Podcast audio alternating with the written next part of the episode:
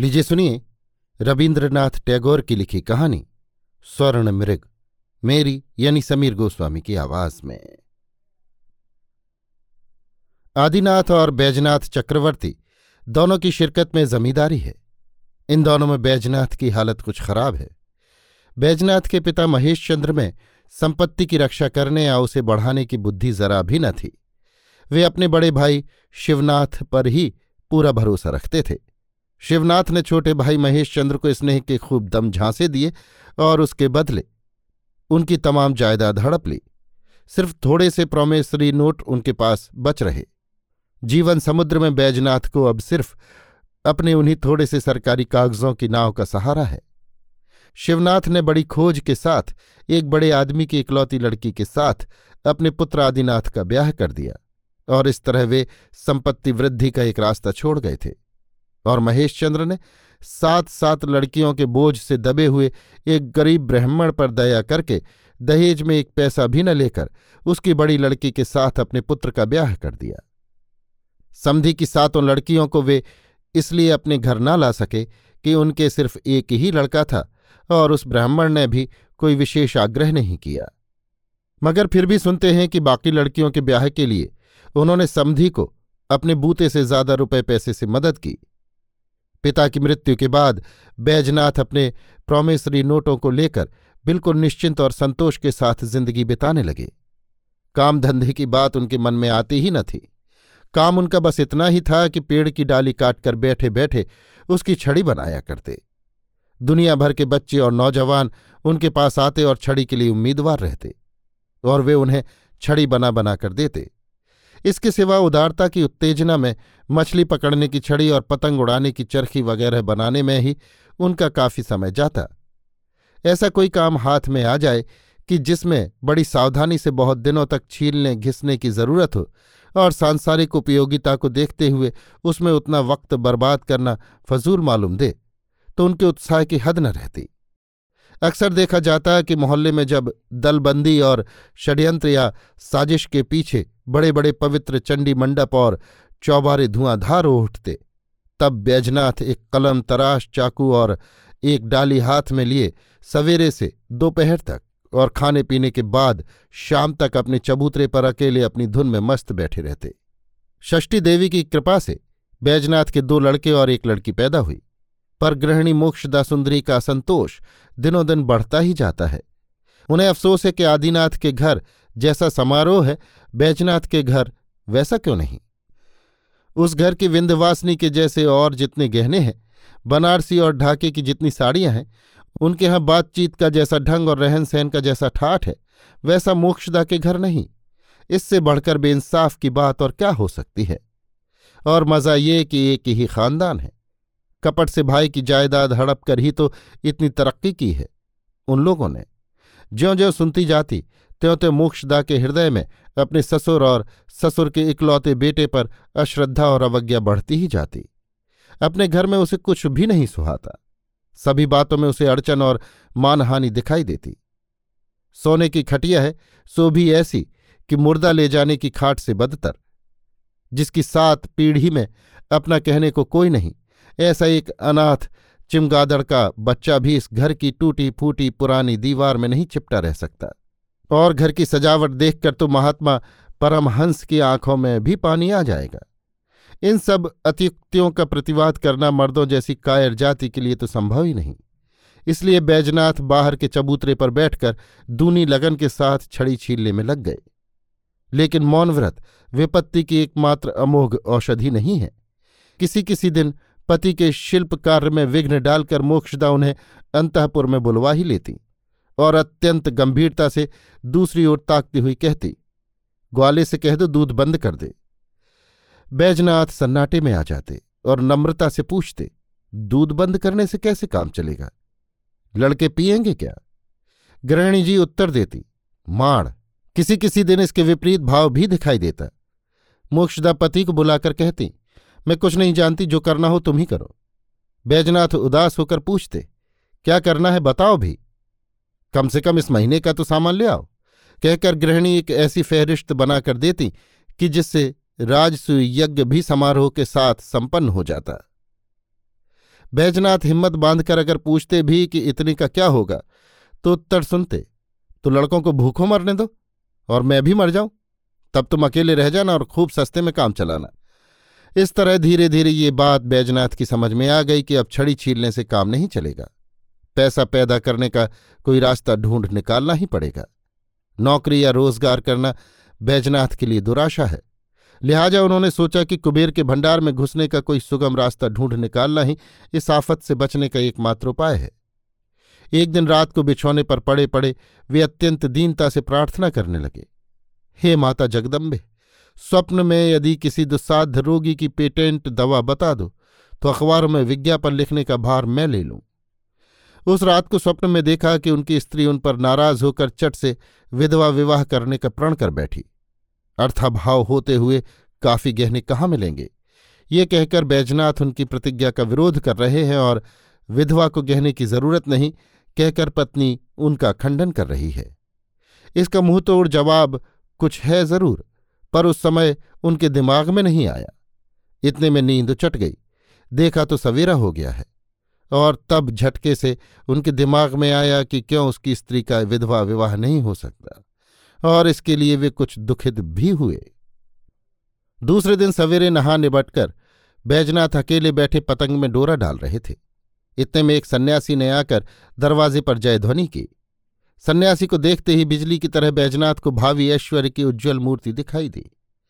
सन्यासी का बड़ा भारी आदर सत्कार हुआ और अच्छे अच्छे भोजनों से उसे तृप्त किया गया। बहुत साध्य साधना के बाद इतना मालूम कर सके कि सन्यासी सोना बना सकता है और उस विद्या को दान करने में उसे कोई आपत्ति भी नहीं है। गृहिणी भी मारे खुशी के नाच उठी। यकृत के विकार से जैसे सब पीला ही पीला दिखाई देता है, वैसे ही उन्हें तमाम दुनिया में सोना ही सोना दिखने लगा। कल्पना शिल्पी द्वारा सोने का पलंग, घर का असबाब और दीवारों तक को सोने से मढ़कर मनी मन उन्होंने विंध्यवासिनी को निमंत्रण दे दिया। सन्यासी प्रतिदिन दो सेर दूध और डेढ़ सेर मोहन भोग उड़ाने लगा और बैजनाथ के सरकारी कागजों को दोहकर उसने मनमाना रौप रस निकालना शुरू कर दिया। छड़ी और चरखी के भूखे लड़कों का झुंड आता और बैजनाथ के दरवाजे पर धमाधम घूसा जमा कर लौट जाता। घर में लड़के वाले वक्त पर खाना नहीं पाते, कोई गिरकर माथे पर गूमड़ा कर लेता तो कोई रो रो कर ज़मीन आसमान एक कर डालता। माँ बाप का उधर कुछ ध्यान ही नहीं।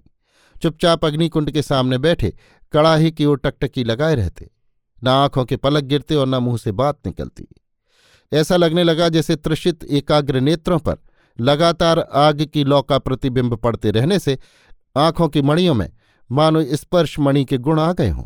दो दो प्रामेसरी नोटों की उस अग्निकुंड में आहुति हो चुकने के बाद एक दिन सन्यासी से आश्वासन मिला, कल सोने में रंग आएगा। उस दिन रात को दोनों में से किसी को भी नींद नहीं आई। स्त्री पुरुष मिलकर स्वर्णपुरी बनाने के काम में लग गए।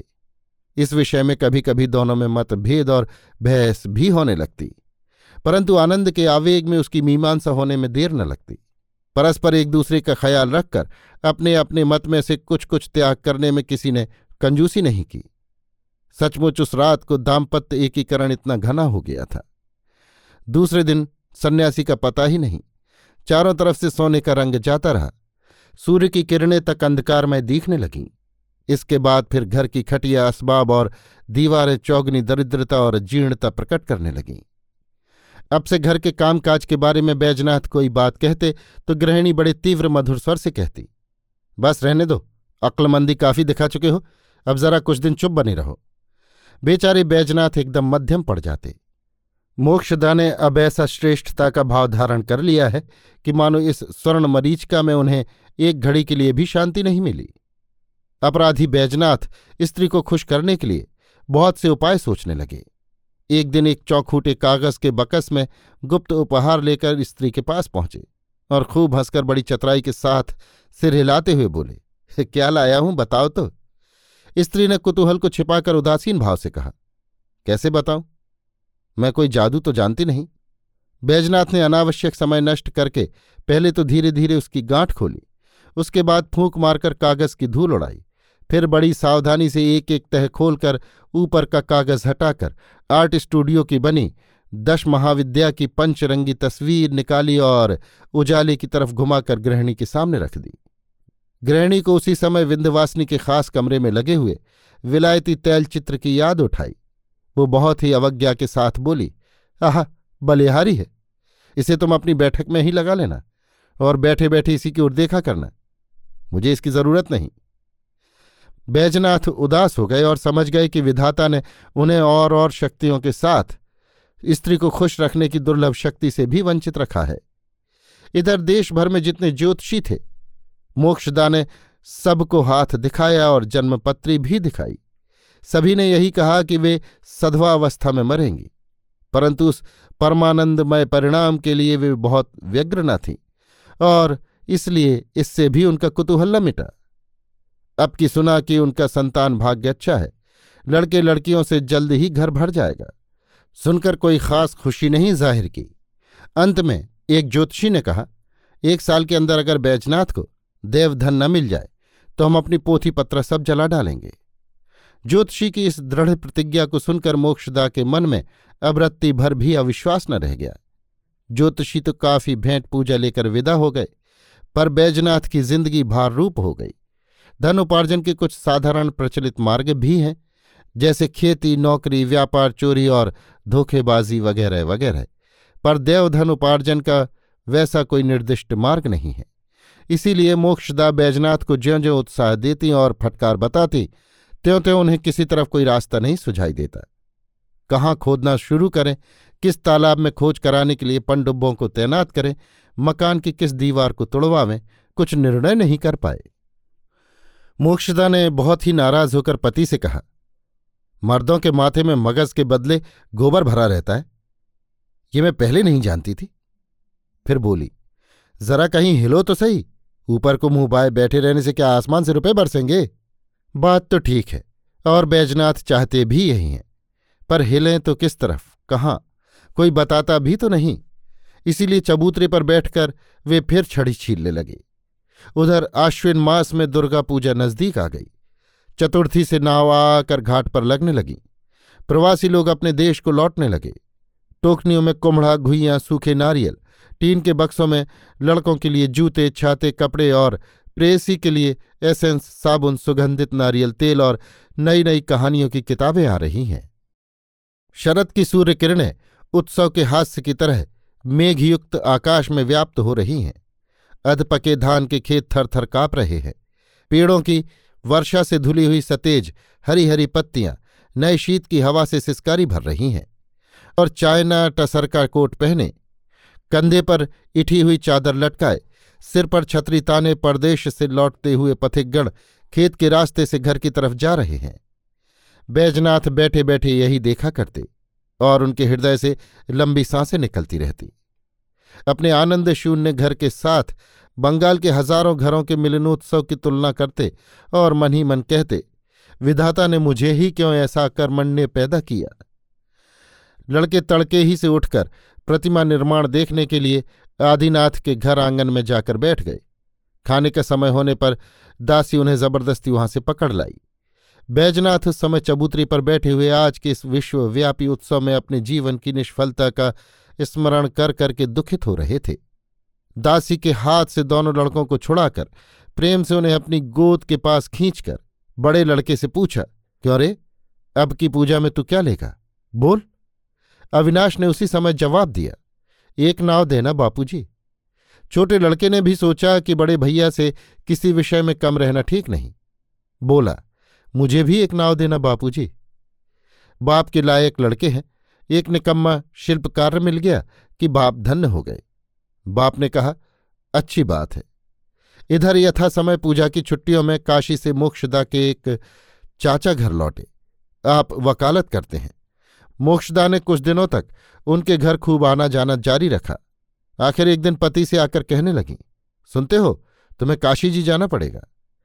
बैजनाथ को अचानक ऐसा लगा कि शायद उनका मृत्यु समय आ पहुँचा। ज़रूर किसी ज्योतिषी ने जन्मपत्री देखकर कहा होगा। इसी से सहधर्मणी उनकी सदगति के लिए उद्योग कर रही हैं। पीछे मालूम हुआ कि काशी में एक मकान है और वहाँ गुप्त धन मिलेगा। उस मकान को खरीदकर उसमें से धन ले आना होगा। बैजनाथ ने कहा यह तो बड़ी आफत है, मैं काशी नहीं जा सकूँगा। बैजनाथ आज तक घर छोड़कर कभी बाहर नहीं गए। प्राचीन शास्त्रकार लिखते हैं, गृहस्थ को किस तरह घर से निकाला जाता है। इस विषय में स्त्रियों का शिक्षित पटुत्व होता है। मोक्षदा अपने मुँह की बातों से मानो घर में लाल मिर्च का धुआँ भर देती थी, लेकिन उससे अभागा बैजनाथ सिर्फ़ आँसू ही बहाकर रह जाता। काशी जाने का नाम तक नहीं लेता। दो तीन दिन इसी तरह बीत गए। बैजनाथ ने बैठे बैठे कुछ लकड़ियों को काट छाट कर और जोड़ जाड़ कर दो खेलने की नावें बनाई। उनमें मस्तूल बिठाए और कपड़ा काट कर पाल लगा दिए। लाल कपड़े की ध्वजा लगाई और पतवार वगैरह जहाँ की तहां बिठा दी। एक गुड्डे को मल्लाह बनाया और यात्री भी बिठा दिए। गरज ये कि उसमें उन्होंने काफ़ी निपुणता का परिचय दिया। उन नावों को देखकर अपने मन को वश में रख सकें। ऐसे संयत चित्त बालक बिरले ही मिलेंगे। इसलिए बैजनाथ ने सप्तमी के पहले छठ की रात को जब दोनों नावें दोनों लड़कों के हाथ में दी तो वे मारी खुशी के नाचने लगे।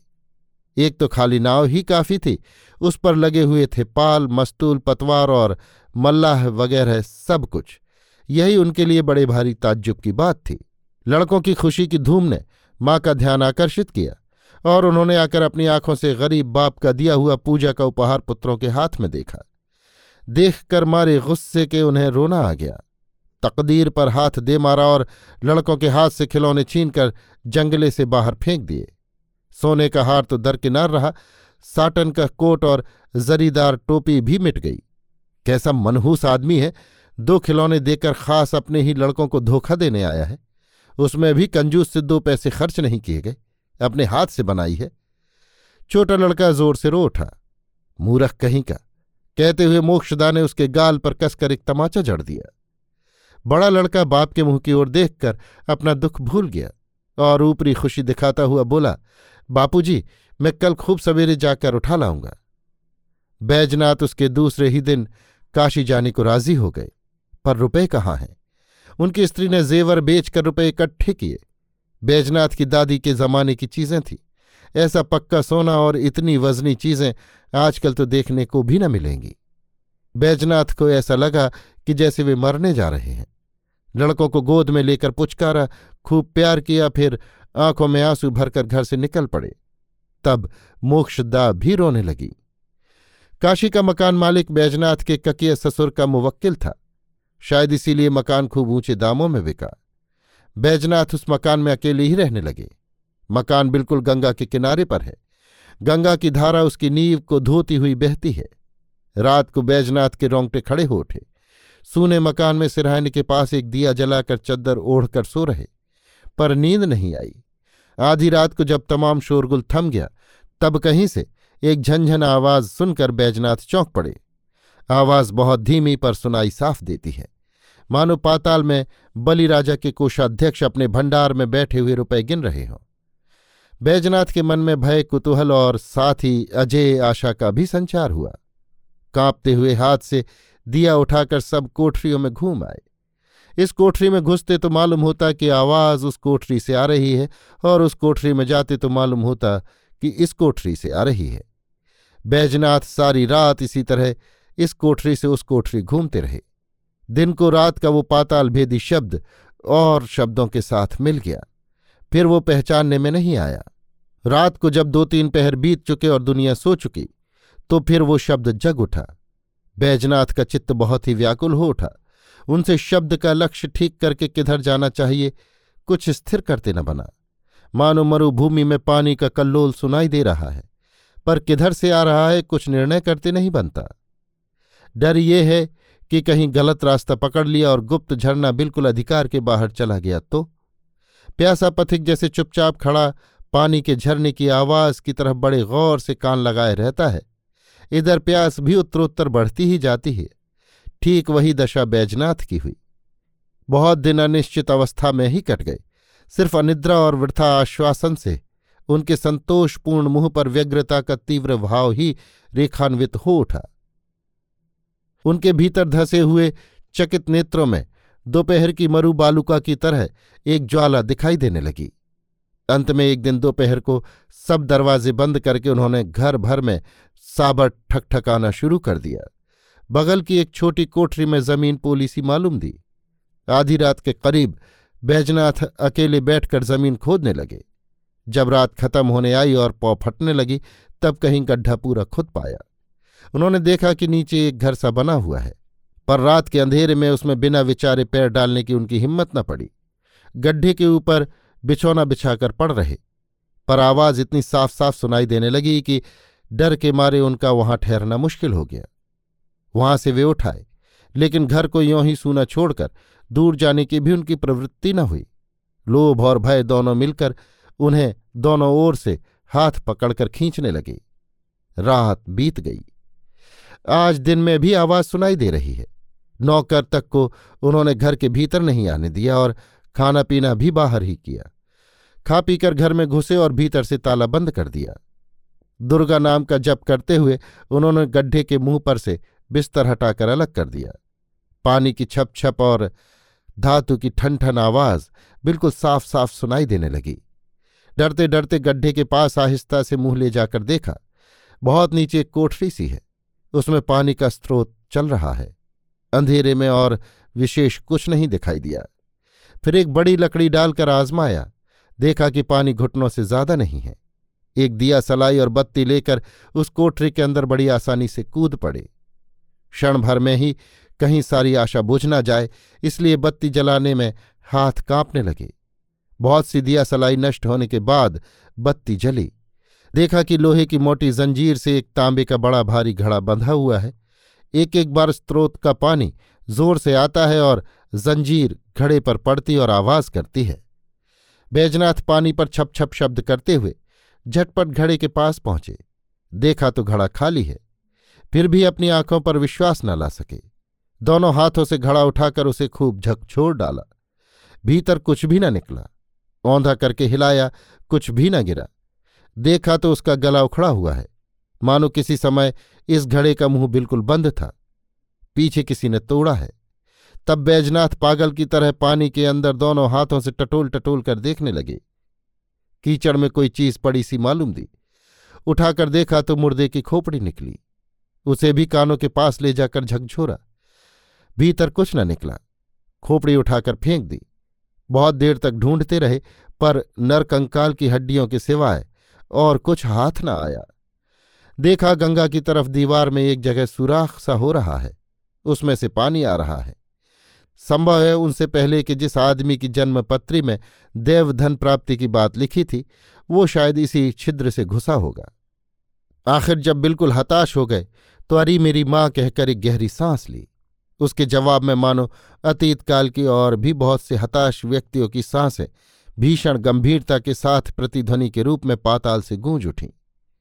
तमाम देह में पानी और कीचड़ लपेटे हुए बेजनाथ ऊपर आए।